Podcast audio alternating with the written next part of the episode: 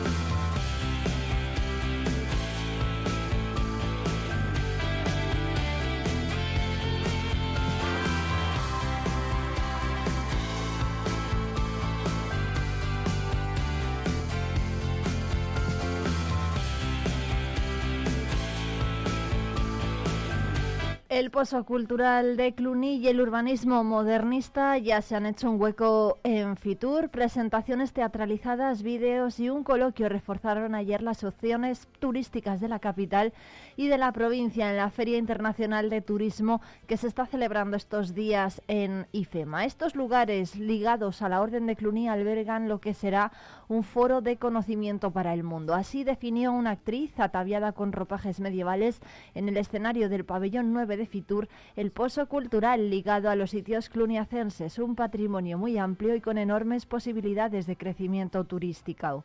En la provincia de Palencia se ubican en Carrión de los Condes, en el monasterio de San Zoilo, Nogal de las Huertas, el monasterio de San Pedro, Villalcázar de Sirga, la parroquia de San Pedro y Fromista, la iglesia de San Martín. Y forman parte de la candidatura internacional para la declaración de Patrimonio Mundial de la UNESCO de la Federación Europea de Sitios cluniacenses. Junto a la solicitud de inscripción en la lista de del patrimonio, los monumentos que impulsó la Orden de Cluny en Palencia, que cuenta con la mayor cifra de Castilla y León, protagonizaron la presentación de la mano de la campaña Turismo con P de Patrimonio de la Diputación.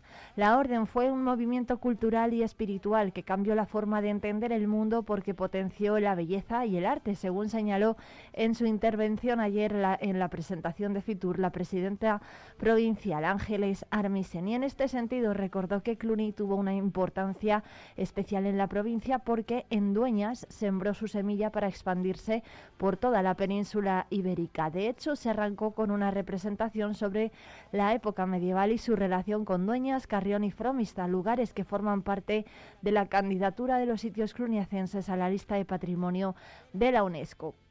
Posteriormente se proyectó un vídeo donde se puso en valor la riqueza de la provincia en patrimonio, tanto monumental, citando las villas romanas, el Museo Territorial de Tierra de Campos, el Camino de Santiago o el románico, como el natural, en el caso del Geoparque de las Loras o los bosques milenarios, como la Tejada de Tosande. Todo en conjunto tiene una gran capacidad para sorprender a los visitantes que casi nunca se esperan lo que luego se encuentran, como ocurre en la montaña palentina y en sus inigualables entornos.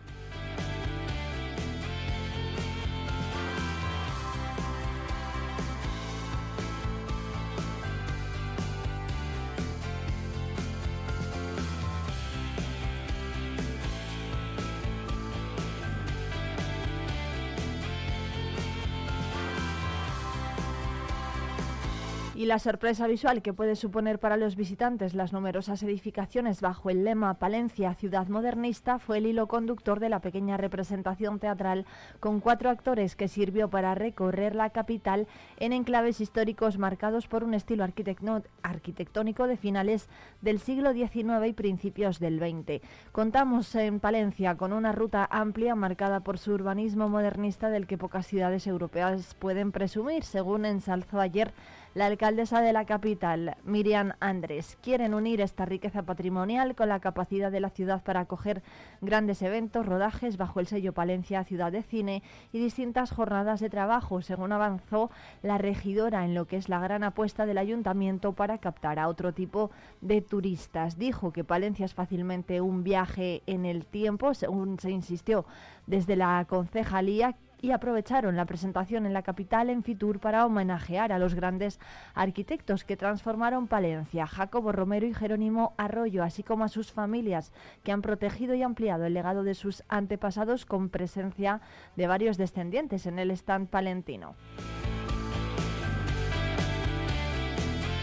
Y Miriam Andrés se refirió también al denominado turismo MICE, con el que en Fitur se ha tratado de impulsar la celebración de congresos y jornadas de trabajo abiertas a todos los colegios profesionales de España, en los que el ayuntamiento pondrá a disposición de los organizadores un valor añadido que se materializará en una serie de ventajas que pasan por descuentos hoteleros, cócteles de bienvenida en el salón de plenos del edificio consistorial, junto a visitas guiadas por la ciudad o la entrega de bolsas con material turístico.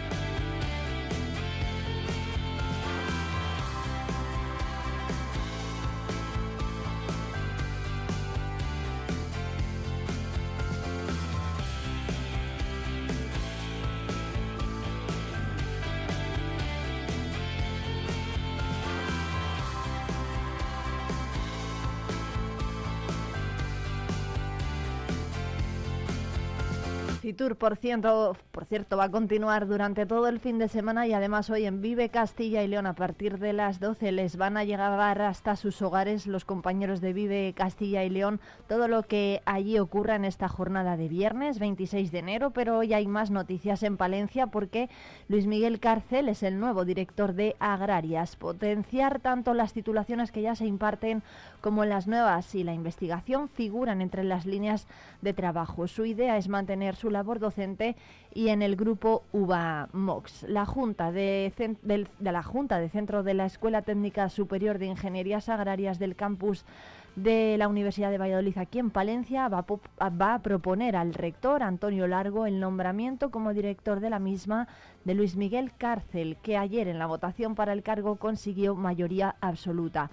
Va a relevar en la responsabilidad de estar al frente de esta dotación universitaria a Joaquín Navarro, elegido en enero de 2020, que seguirá en funciones hasta la toma de posesión del nuevo director. Entre las líneas de trabajo que plantea Luis Miguel Cárcel como máximo responsable de Agrarias, escuela que se va recuperando poco a poco de la pérdida de alumnos en los últimos años, figura la de potenciar las titulaciones, tanto las que tiene como las que se van a implantar. Por ejemplo, ciencias gastronómicas en grado con otras universidades y previsto para el curso 2024-2025 y biotecnología propio en el que se está trabajando con la ANECA en el informe verificado. Las titulaciones agrarias ahora tienen mucha demanda, según ha manifestado, es algo que hay que hacer ver no solo a los estudiantes de Palencia, sino de las provincias limítrofes, según afirma Cárcel, que también hace hincapié en que la ETSIA es muy potente como centro investigador y hay que venderlo bien, darle importancia y potenciarlo.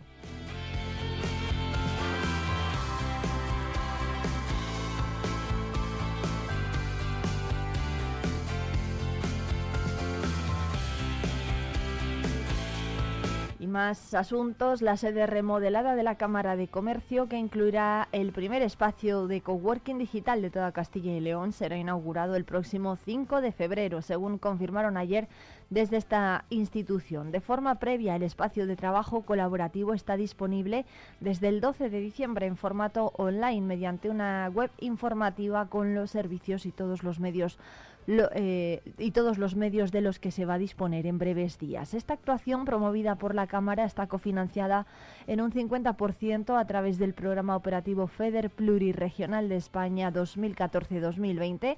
El proyecto cuenta con un presupuesto global de 750.000 euros y una cofinanciación de fondos europeos de 375.000 obtenidos a través de la Fundación Incide como organismo con senda financiera. El espacio digital Zona 2 llegará a la ciudad desde la Cámara como una solución práctica e innovadora para trabajar en la que profesionales y emprendedores de diferentes sectores comparten un mismo espacio con unas zonas comunes bien equipadas junto a una conexión rápida y segura a Internet. En un ambiente respetuoso y tranquilo, los usuarios podrán desarrollar sus proyectos de forma independiente con las ventajas de formar parte de una comunidad de coworking que potencia el espíritu emprendedor, así como la creación de nuevas sinergias.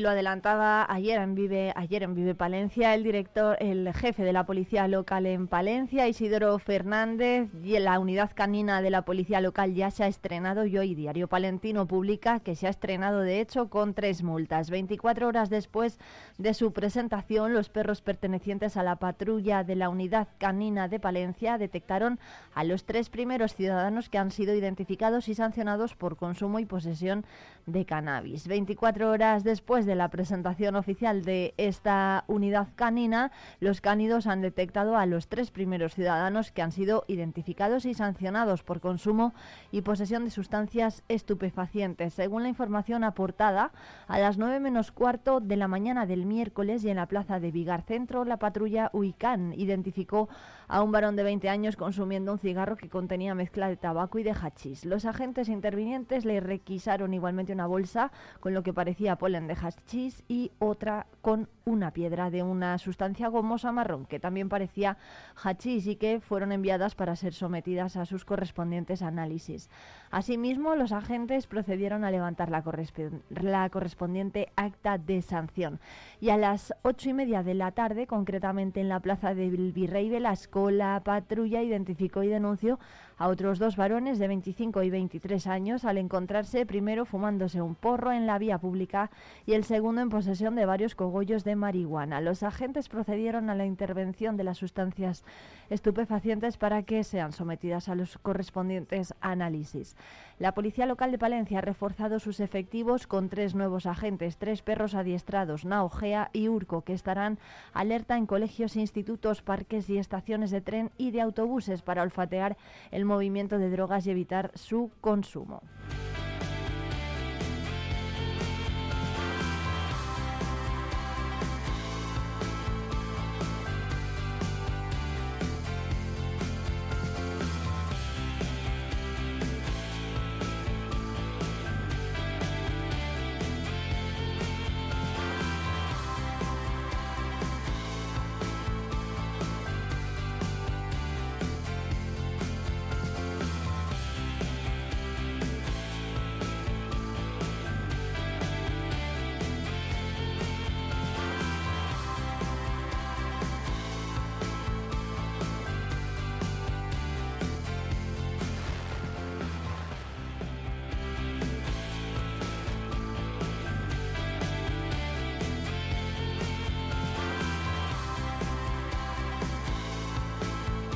Y la Policía Nacional ha identificado a un varón como presunto autor de un delito de estafa en la modalidad de estafa del amor. Utilizó tres identidades distintas para recibir diferentes cantidades de dinero mediante cuentas abiertas con estas tres filiaciones. La víctima es una mujer palentina a la que conoció a través de la red social Instagram y los hechos ocurrieron en los meses de abril y mayo del año pasado. El hombre le contó que era belga de ascendencia española y que se dedicaba a la exportación y venta de, vehículos de lujo. Una vez conseguida su confianza y entablada una relación de pareja, pese a no conocerse, le comenzó a pedir dinero en cantidades de 3.000, 5.000 y 6.000 euros. Aseguró que se trataba de un favor por tener su cuenta bloqueada y serle imprescindibles esas cantidades para poder seguir operando como exportador a nivel mundial. La víctima realizó varias transferencias hasta un total de 20.500 euros, dándose la circunstancia de que el estafador se había citado con ella en Madrid para conocerse. Al no presentarse a la cita, la denunciante comenzó a pensar que se trataba de una, de una estafa y se personó en su entidad bancaria para intentar recuperar el importe de la transferencia, pero no fue posible. La Policía Nacional, como miembro de Interpol, ha grabado una requisitoria internacional para la inmediata localización, y presentación del identificado ante la autoridad judicial.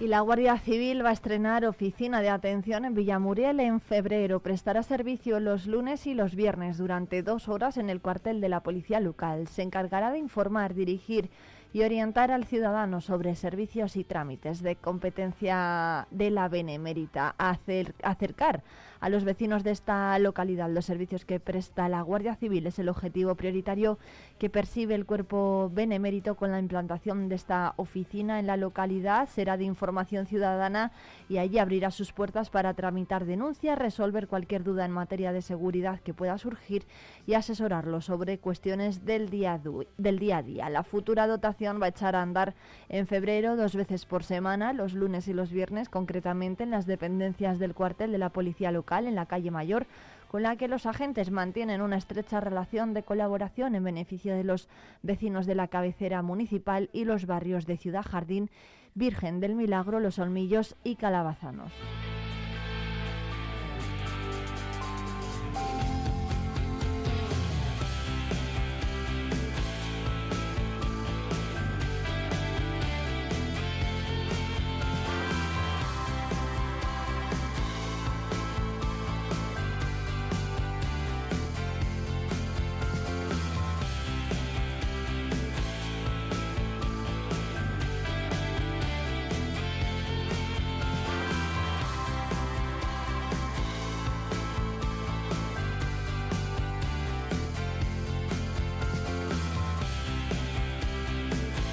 Son las 8 y 17 minutos. Saludos de quien les habla, Irene Rodríguez, que les va a acompañar en directo en la 90.1 de la FM Palentina y en la 107.2 de Radio Guardo. En un día, viernes 26 de enero, en el que vamos a estar en alerta amarilla en la meseta de Palencia por riesgo de nieblas y vamos a tener temperaturas en Palencia capital de entre 2 grados de mínima y 8 de máxima. Tendremos nubes altas hasta el mediodía, pero a partir de esa hora bajarán las nieblas.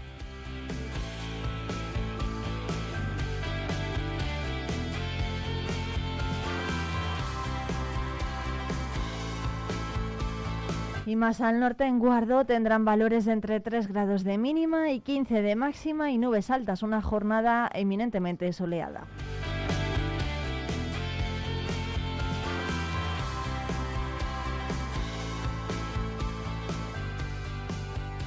Gullón nos ofrece la actualidad informativa. Disfruta de las nuevas galletas Gullón cero finas sin azúcares añadidos. Finas y crujientes bañadas con una deliciosa capa de chocolate con leche. Gullón cero finas, todo el sabor sin azúcares añadidos.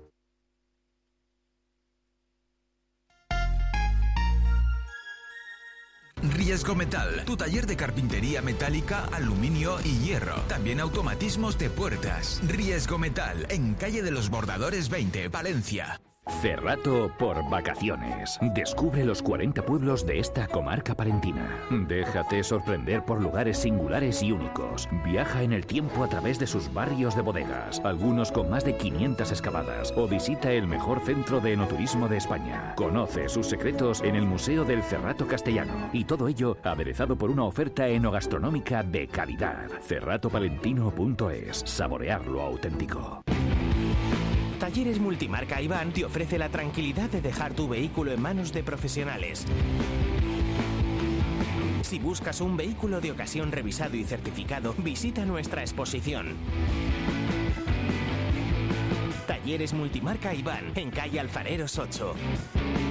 ¿Pensando en una nueva escapada? Tenemos un plan perfecto para ti. Ven a Ampudia, descubre la magia de su castillo, la belleza de su colegiata, el encanto de sus calles porticadas o los tesoros que esconden sus museos. Descansa en sus preciosos alojamientos y deleita tu paladar con la rica gastronomía de sus restaurantes. Escápate, ven a Ampudia, te sorprenderá. Rebajas especiales en Peletería Prieto. Disfruta de descuentos y precios únicos en nuestras prendas de piel. Consigue ese abrigo que tanto te gusta, ahora un precio a tu medida. Recuerda que somos especialistas en transformación de prendas de piel. Trae ahora tu abrigo y estrena un nuevo modelo la próxima temporada. Pieles Prieto, la caricia de una prenda única y exclusiva a tu alcance. Vive la información con Vive Radio Palencia, con Irene Rodríguez.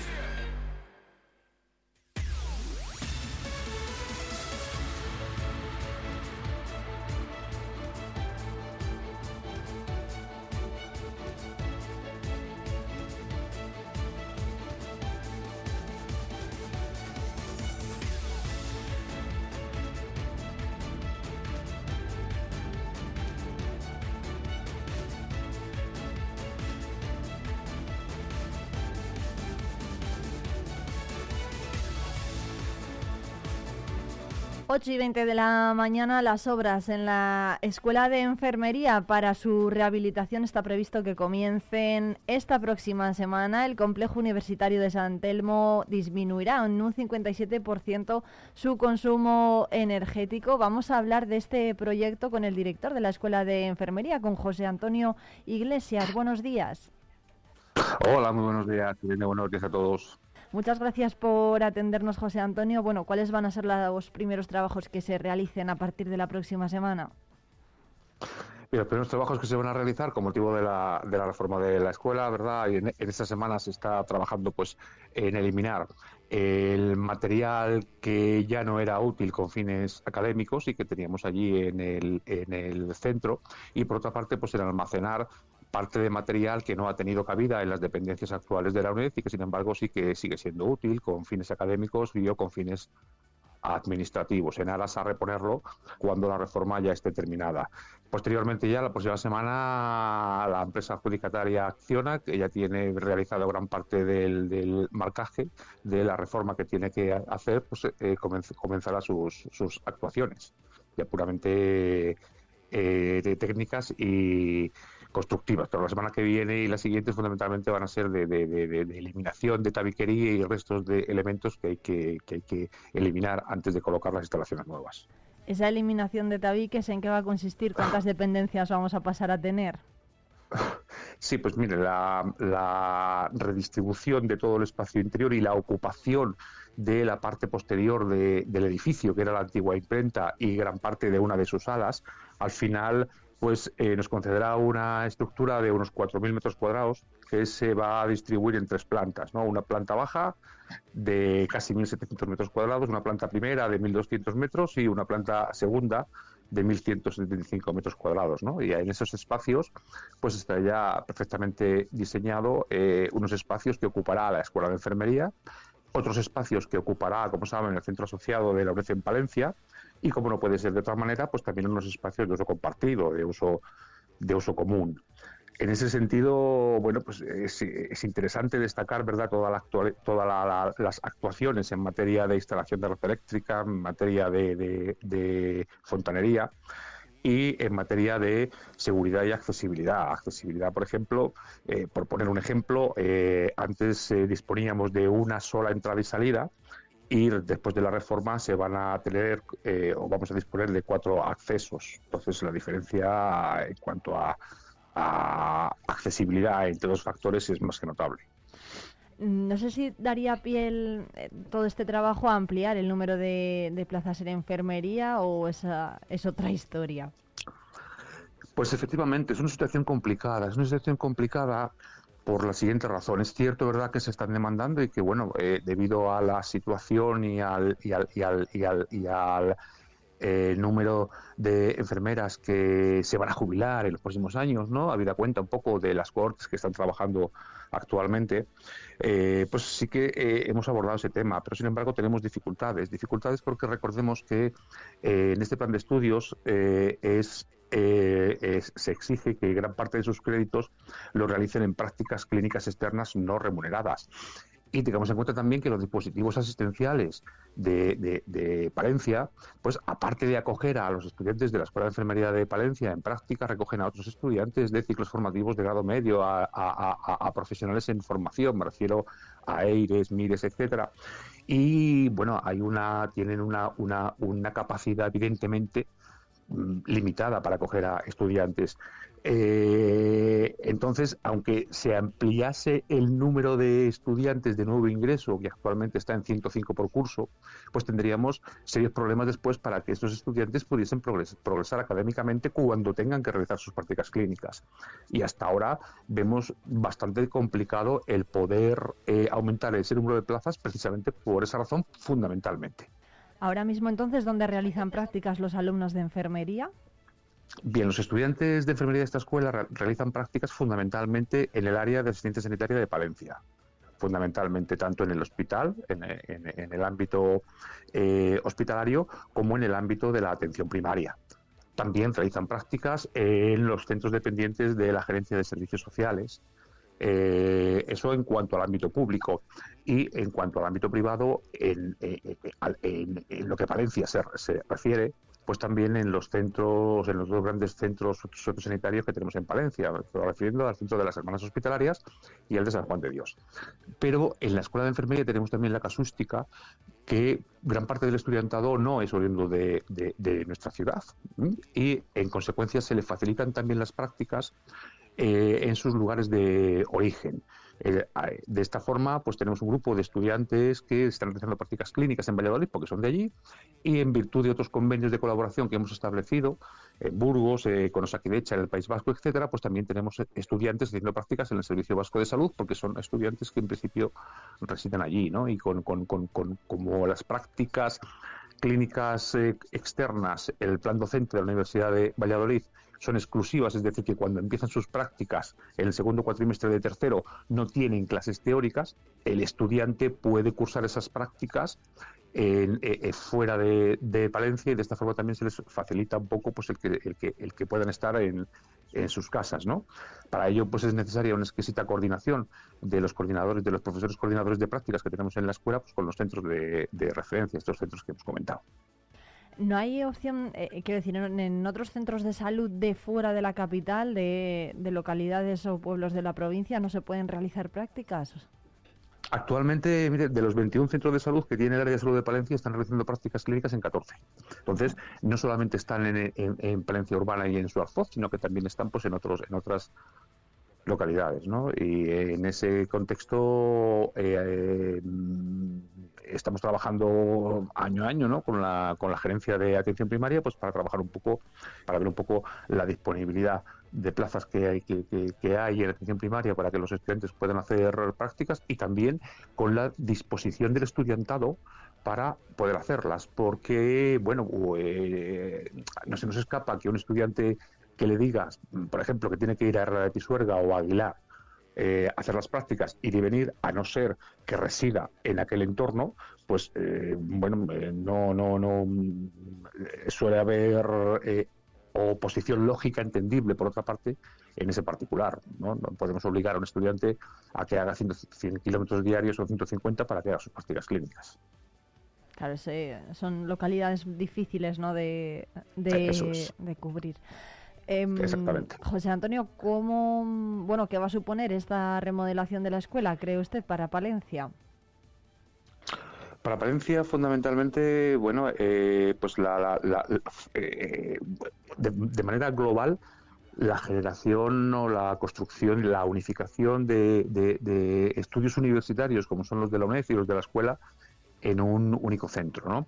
Esa convivencia también, que ya la estamos viviendo en estos meses, pues puede dar sus frutos en, en, relación pues, a, proyectos de innovación y a proyectos de, de, investigación comunes. De hecho, en principio lo que esperamos es poder también eh, potenciar eh, y con eh, en alianza, por supuesto, con el campus de Palencia, con el campus de la, de la Yutera, eh, proyectos de intervención que reviertan en la comunidad, que reviertan directamente en la comunidad palentina, ya mientras o cuando los estudiantes están formándose. De hecho, ya estamos haciendo y diseñando algunas actividades en este sentido.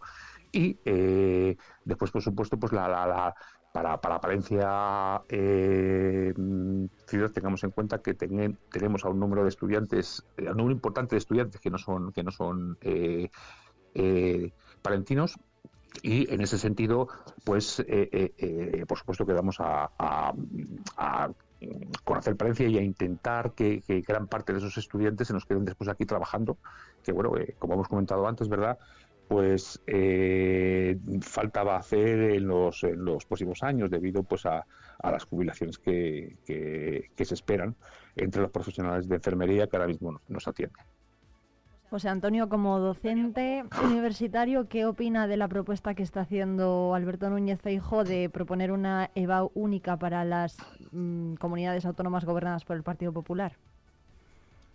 Bien, en principio, con, eh, eh, de una forma mm, objetiva, por otra parte, eh, o por, por, una parte, y sin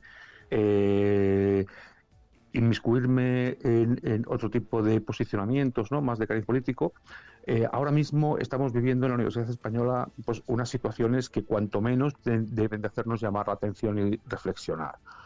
Eh, hay evidencias que muestran que la dificultad objetiva de la EBAU tiene diferencias muy significativas, con lo cual eso condiciona muy, muy mucho las posibilidades de acceso de los estudiantes al sistema universitario.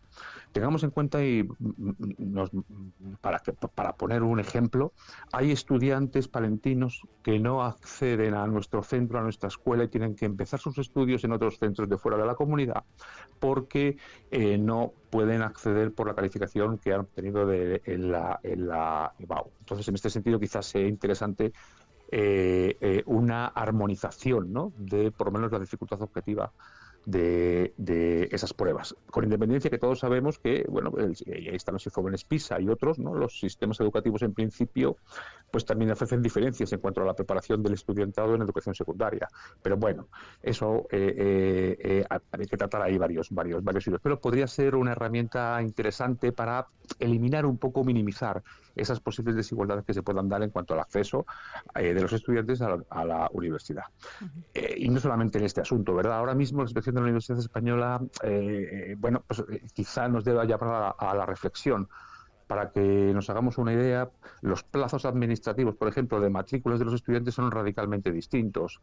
Y cada año, año tras año, venimos sufriendo el hecho de que hay estudiantes que vienen a Palencia, empiezan sus estudios en, en, Palencia y tres o cuatro semanas después, al ser admitidos en sus universidades donde en principio pretendían entrar, entiéndanse, pues País Vasco, Comunidad Valenciana, Canarias, etcétera, se nos van de la escuela. Y tenemos un trasiego de estudiantes y nuevas matriculaciones durante las primeras semanas del curso académico, lo cual no es deseable.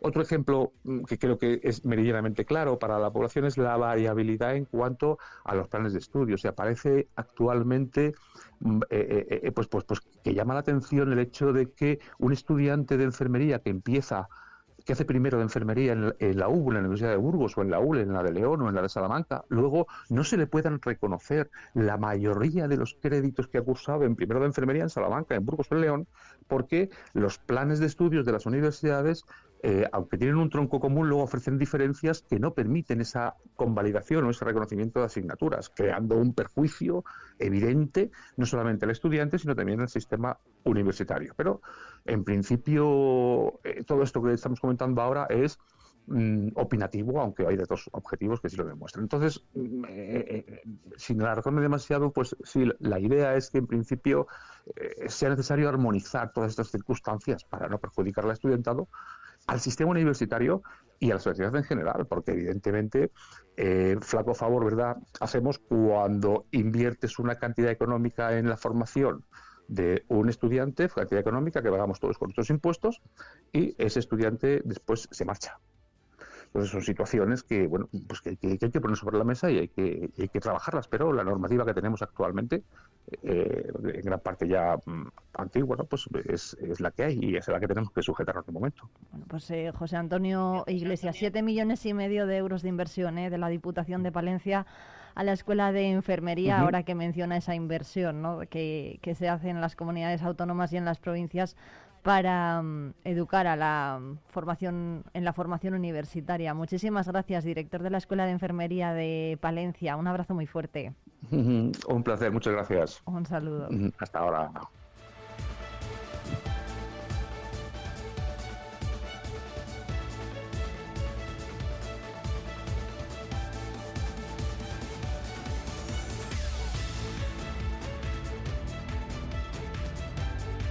8 y 34 minutos, así arrancamos este viernes 26 de enero hablando de educación y de ello vamos a seguir hablando porque está con nosotros Goyo Marlasca, ¿qué tal?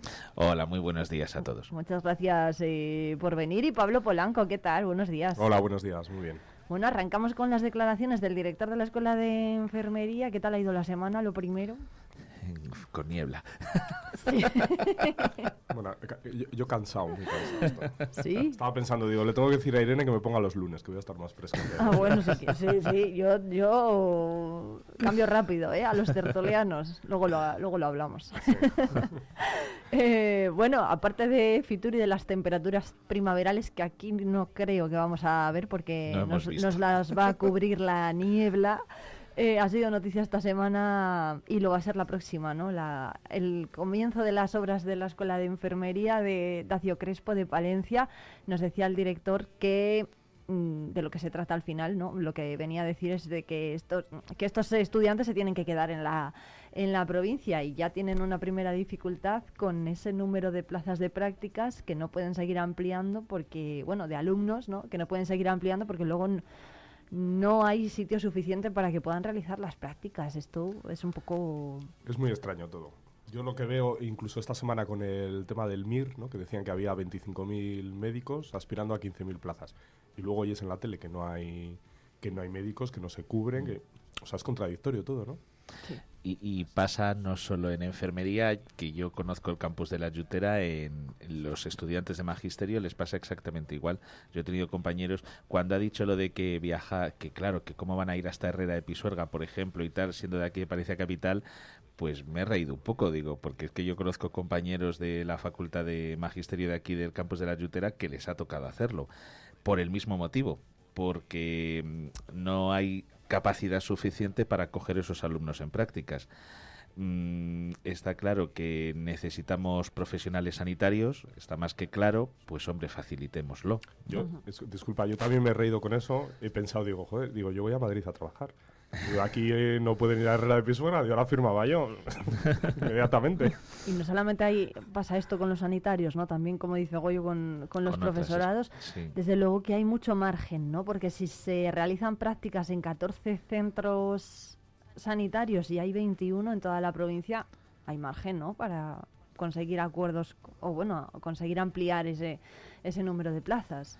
Desde luego yo creo que sí y teniendo en cuenta eh, bueno pues la infraestructura que van a crear yo espero que también permita pues poder acoger también a más alumnos ¿no? Eh, quiero decir o sea igual también lo que tiene que hacer la escuela de enfermería es hablar con todos esos centros sanitarios en los que pueden realizar prácticas sean públicos o privados y para facilitar que bueno pues que todo ese alumnado incluso más pueda venir, porque yo también creo que es algo muy rico que vengan de fuera. Quiero decir, mm, a mí me parece que es algo muy enriquecedor porque yo cuando estudiaba en la universidad, a mí una de las cosas que me, que me encantaba era, pues yo estudié en Valladolid, a mí me, me, gustaba conocer gente de otros lugares, ¿no? Y conocer también, bueno, pues cómo se desenvolvían en otros lugares. Bueno.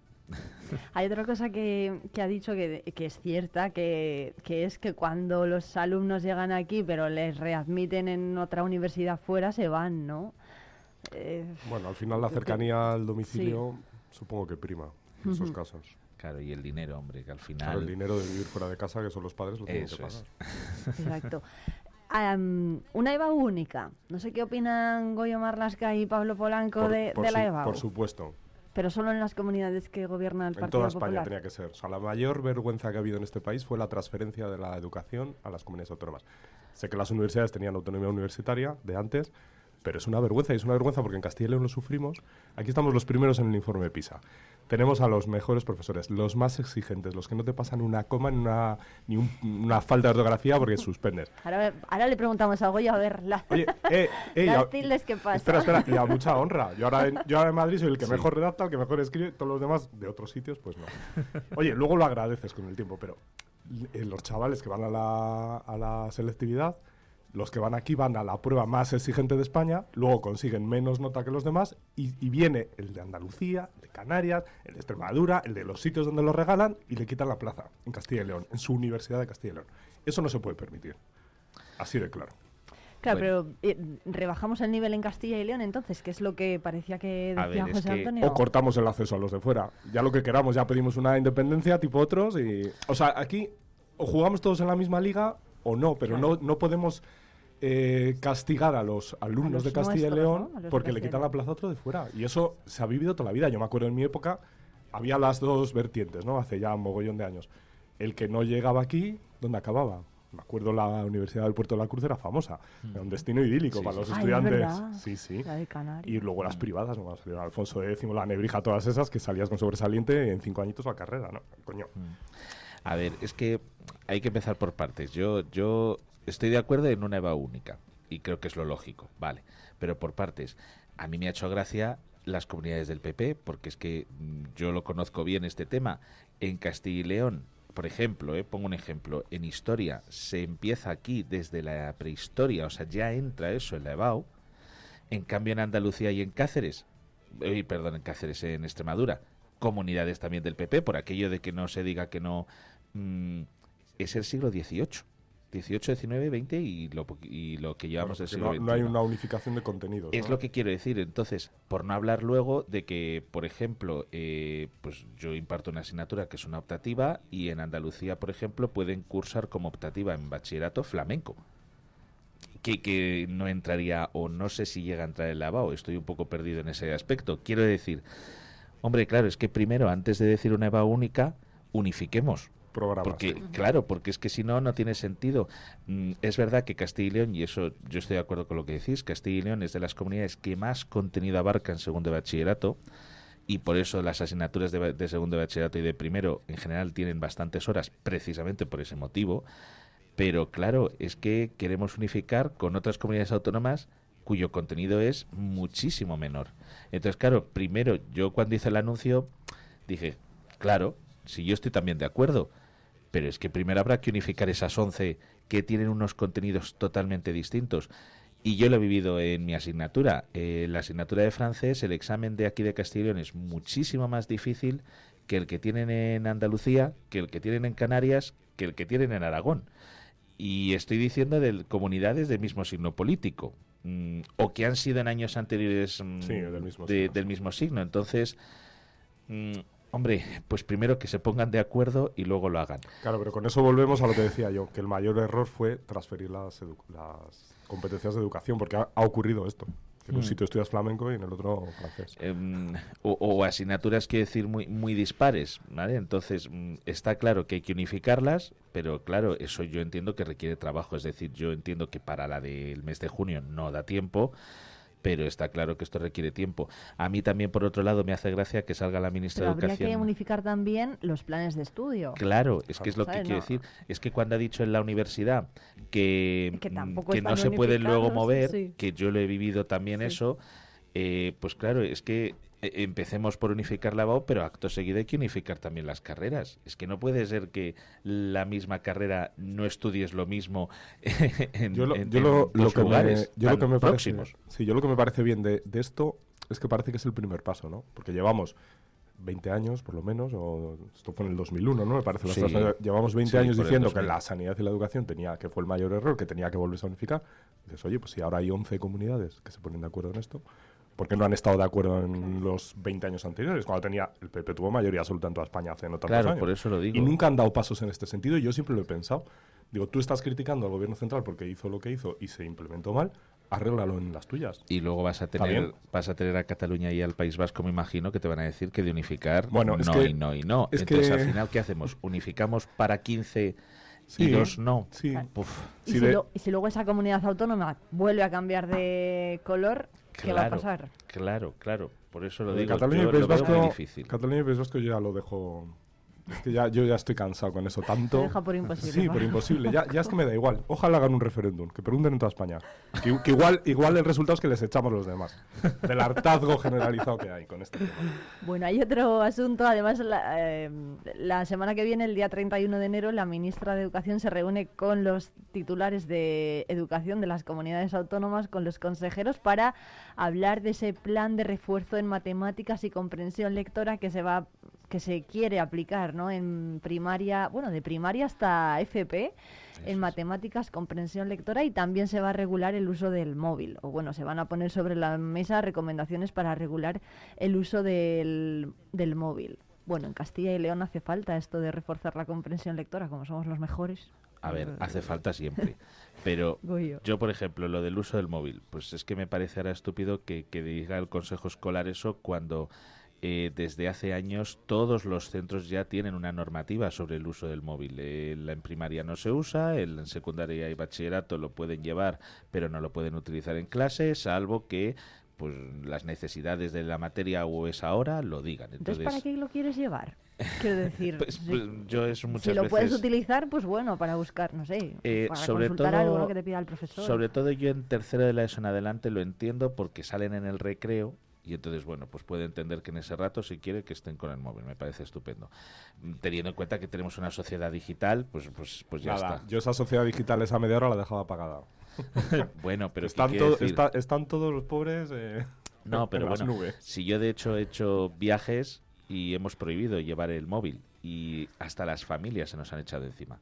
Esto lo digo ya porque me los he llevado a excursiones en las cuales no podían llevar el teléfono móvil y las familias, bueno, pues nos han montado el pollo. Pero bueno, independientemente de, de, lo del teléfono móvil, yo reconozco que alguna de estas normas que han sacado ahora, bueno, pues me parecen de chiste. En la comprensión lectora en Castilla y León eh, se lleva ya trabajando, hay un programa de éxito educativo en nuestra comunidad autónoma que se realiza dos tardes y aquí en, en Palencia creo que está en el, el Victorio Macho y el Jorge Manrique y van alumnos de, de otros centros, ¿eh? o sea, no solo de estos.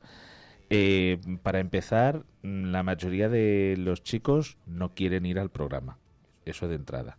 Pues porque supone fuera del horario escolar, porque supone ir dos tardes, etcétera. A mí me hace gracia que mm, la Junta de Castilla y León se van a gloria de ese programa cuando en realidad mm, es, es que no veo yo no veo yo que funcione. O sea, yo luego en las evaluaciones y en los resultados académicos, mm, salvo dos, tres alumnos que sí que es verdad que les, es efectivo, en general no funciona, porque además muchos de esos alumnos igual ya tienen más dificultades, luego dejan de ir a estos programas y demás. Entonces, ¿qué hace falta refuerzo? Sí. Mm, pero yo reconozco que no termino de ver mm, cómo se puede solucionar. No, no lo termino de ver. Y una pregunta del des- del des- desde el desconocimiento.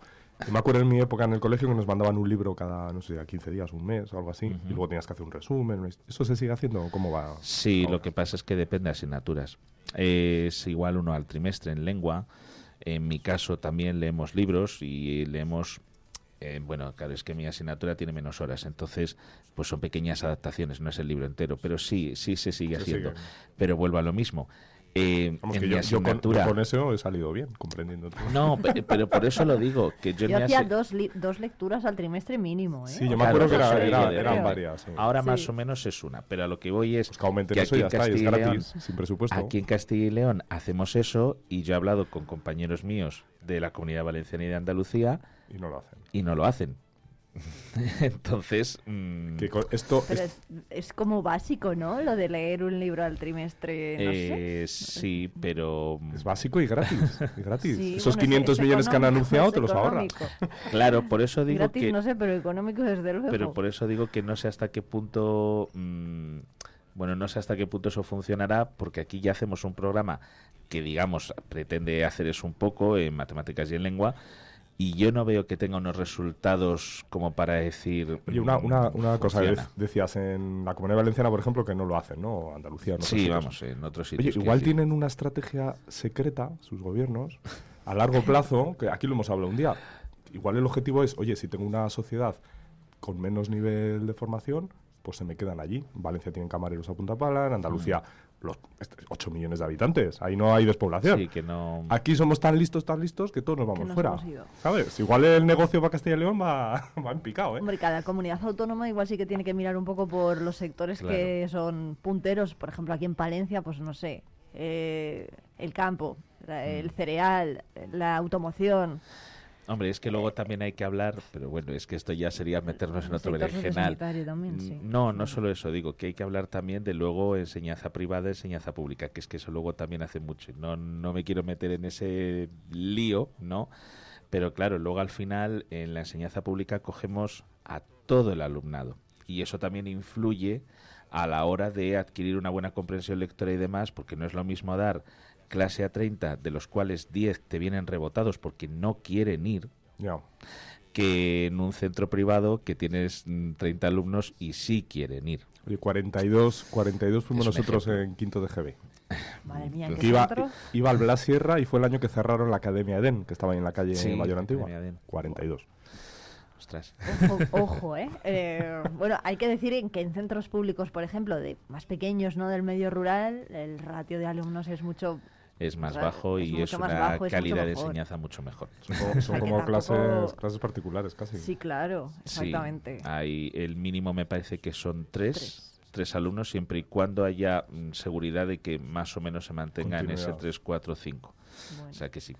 Bueno, eh, son las 9 menos 10. Voy a poner unos anuncios y hablamos de turismo y de la estafa del amor que ha llegado a Palencia.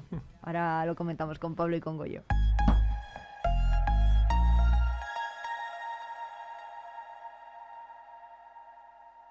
Asaja es la organización profesional líder del sector agrícola y ganadero en Palencia. Te esperamos en nuestras oficinas y en la página web asajapalencia.com. Tu mascota es uno más de la familia. Por eso en Clínica Veterinaria Argos hemos reformado y ampliado nuestras instalaciones. Servicio exclusivo para gatos con sala de espera, consulta y hospital separados. Disponemos de laboratorio, diagnóstico por imagen, servicio de cirugía, quirófano puntero en aparatología, urgencias 24 horas y especialistas en pequeños animales. Argos, calle Santiago 4, porque ellos se lo merecen. En Vive Radio escuchamos lo que pasa a nuestro alrededor y te lo contamos. Para informarte, para entretenerte, para emocionarte. Con las voces más locales y los protagonistas más cercanos. Vive tu ciudad, tu provincia. Vive su cultura, su música, su actualidad, su deporte, sus gentes. Vive lo tuyo. Vive tu radio. Vive Radio. Palencia 90.1. Vive la información con Vive Radio Palencia, con Irene Rodríguez.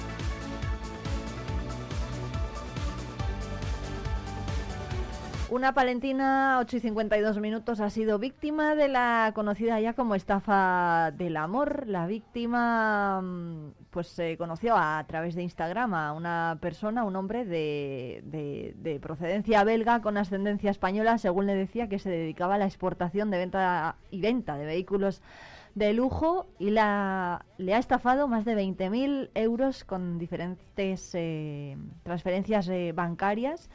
Al parecer habían iniciado una relación a distancia y cuando fueron a quedar para conocerse, él no apareció y ya fue cuando ella empezó a sospechar. Goyo, que se está llevando, la gente no lo ve, pero se está llevando las manos a la cabeza. Vamos a abrir, por cierto, líneas en el 669 22 78 75 para que la gente que nos esté oyendo en casa pueda participar también en el programa. Y oye, si nos llega alguna opinión, pues la ponemos. A mí me parece surrealista. No sé, yo creo que por muy enamorado que estés mm, tal, es que 20.000 euros me parece una barbaridad. Una cosa es que te estafen pues algún euro, bueno, pues lo puedo llegar a entender porque el amor es ciego, ya está. Pero es que 20.000 euros es una barbaridad. O sea, no sé, yo mm, creo que una persona se da cuenta o es consciente de que algo está fallando cuando no logras ver a esa persona porque esa distancia, porque encima es todo a través de Instagram, a través de redes sociales ves que no logras quedar con ella, ves que cada vez, la, no sé, el engaño se hace cada vez más grande.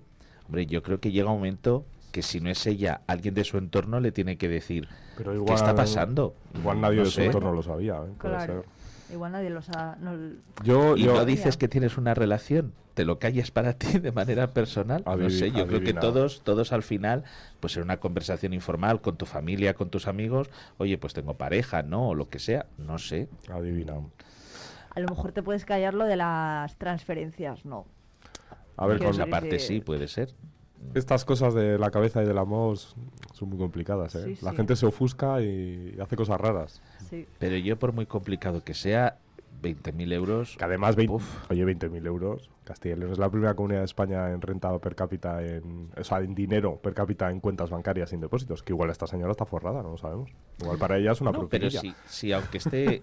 pero independientemente de que esté forrado, 20.000 euros está claro que no es una única transferencia, que es lo que quería decir. Que está continuado en el tiempo. Eso es, que continuamente. Entonces, no sé, tiene que llegar un momento que ya sospeches que algo está pasando, que, que algo no cuadra y encima no ves a esa persona. Y sobre todo si el hombre belga y se dedica, decía, a importación de vehículos de lujo, pues muy mal no le irá, ¿no? Supongo. Claro.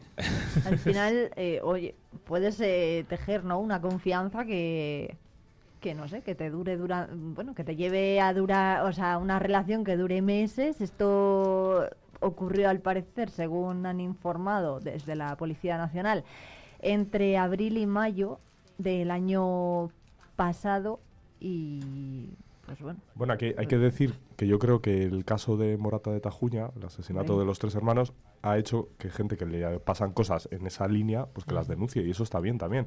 Porque esto es como hace años que nadie hablaba del cáncer, ¿no? Tenías cáncer y nadie lo decía, todo el mundo callado. Llegó Esperanza Aguirre, lo dijo públicamente y parece que desde entonces ya se ha puesto de moda.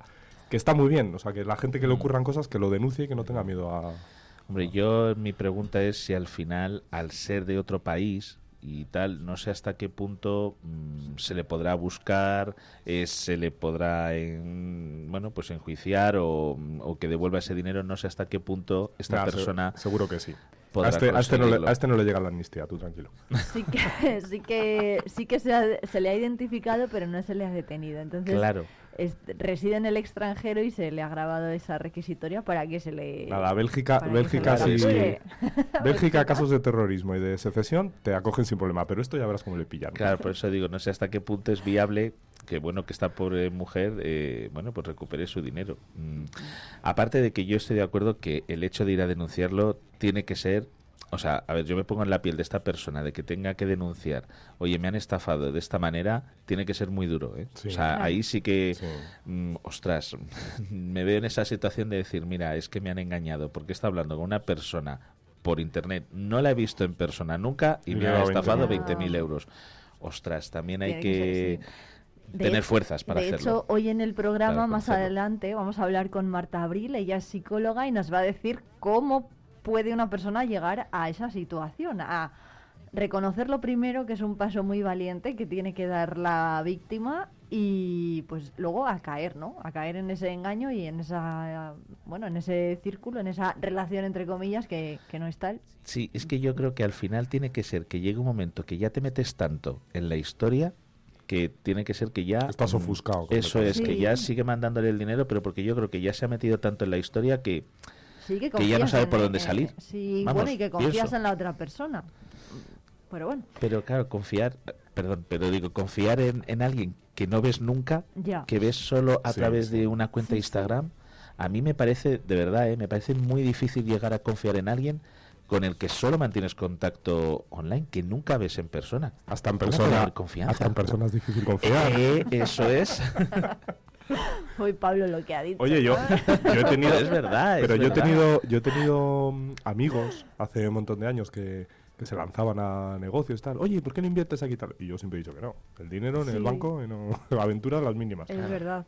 Bueno, eh, vamos a. Nada, nos queda un minuto, pero estará Pablo Polanco contento porque el Ayuntamiento de Palencia ha renovado con Renfe ese acuerdo que va a permitir viajar con descuentos a Madrid Capital. Bueno, ¿no? estamos contentos por eso. Que se, se ha, se- se ha renovado, como decías, eso viene de años anteriores. Perfecto para viajes de, de- de turismo, de negocios. Fabuloso. Pero sobre todo estamos muy contentos porque la alcaldesa Miriam Andrés, en la reunión que tuvo en Fitur con el presidente de Renfe, con Raúl Blanco, le pidió lo mismo que le hemos pedido nosotros a Oscar Puente hace escasas dos semanas. Que se alargue uno de los trenes Avant de Valladolid a primera hora de la mañana hasta Palencia.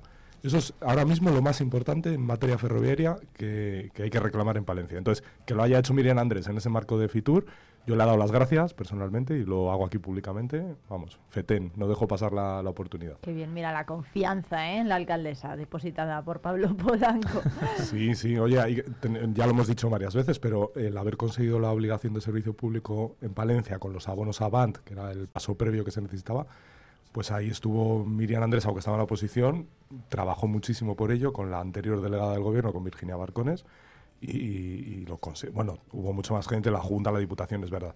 Pero es verdad que es- ellas dos hicieron un trabajo eh, de fondo con esto en Madrid, en el Ministerio, y, y, oye, hay que agradecerlo, por supuesto. Qué bien. ¿Y Pues- cuándo empieza a ser efectivo ese aván? ¿O no se sabe? No se sabe, ahora lo estamos pidiendo. Ah. Nos dijo, nos dijo el ministro Oscar Puente que a partir de, mm, del final del primer trimestre se libe- que entren en servicio los nuevos Talgo Abril, ¿sabéis? Los trenes nuevos de Talgo. Se liberarán unidades de Galicia y ahí es donde habrá material para pensar y estudiar nuevas eh, frecuencias. Pero hasta ese momento no se podrá ni siquiera estudiar. Bueno, pues veremos. bueno, veremos. O sea, uno de esos trenes vendría para acá, para Palencia. Eso es, lo que, de eso es lo que deseamos. sí.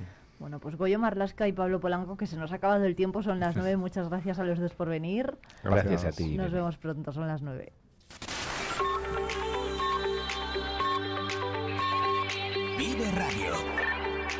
Son las 9 de la mañana. Palencia. 90.1.